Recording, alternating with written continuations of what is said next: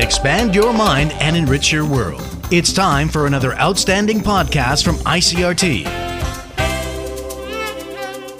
I'm Nancy Sun with today's episode of Easy News.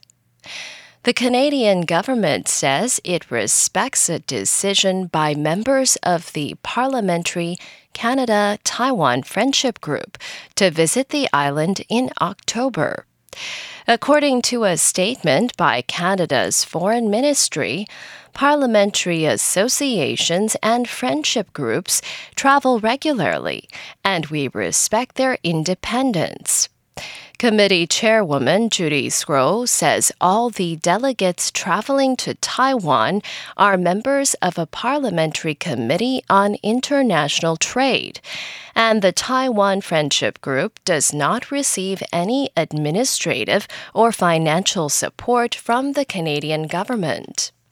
Sgro says Canadian lawmakers have visited Taiwan biannually in the past, but those visits stopped due to the coronavirus pandemic, and the Trade Committee is now very anxious to visit to see what opportunities there are for deeper trade relations.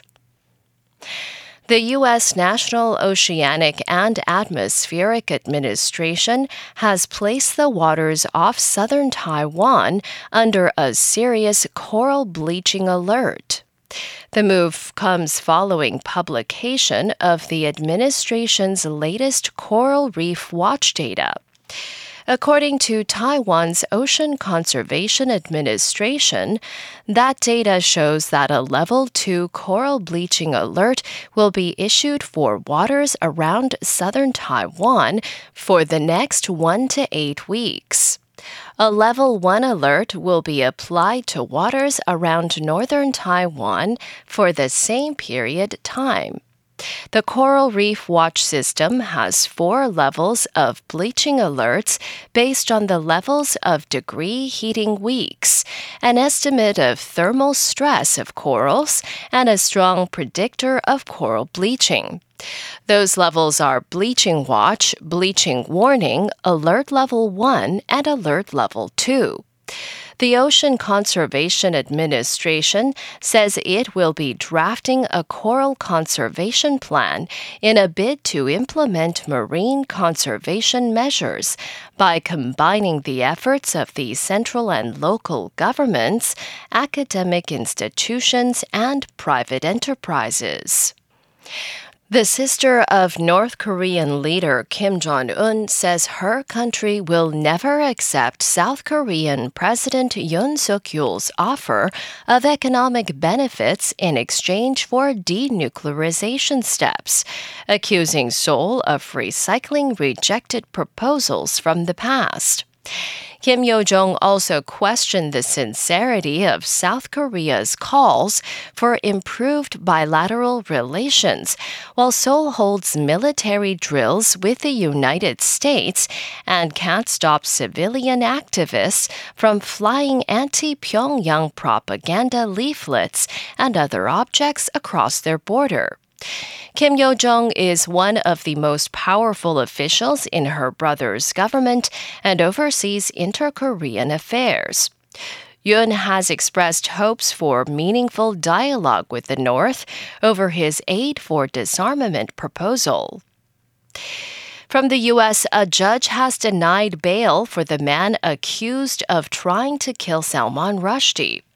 AP correspondent Mike Hempen reports. 24 year old Hadi Matar stayed quiet during Thursday's hearing, while his lawyer tried unsuccessfully to persuade the judge that Matar should be released while he awaits trial. A grand jury indicted Matar on charges he rushed a stage in western New York and stabbed Salman Rushdie multiple times in front of a horrified crowd. Matar is charged with attempted murder and assault. He could get decades in prison if convicted. He has pleaded not guilty. Rushdie, who's 75, is getting treatment in a Pennsylvania hospital for severe wounds.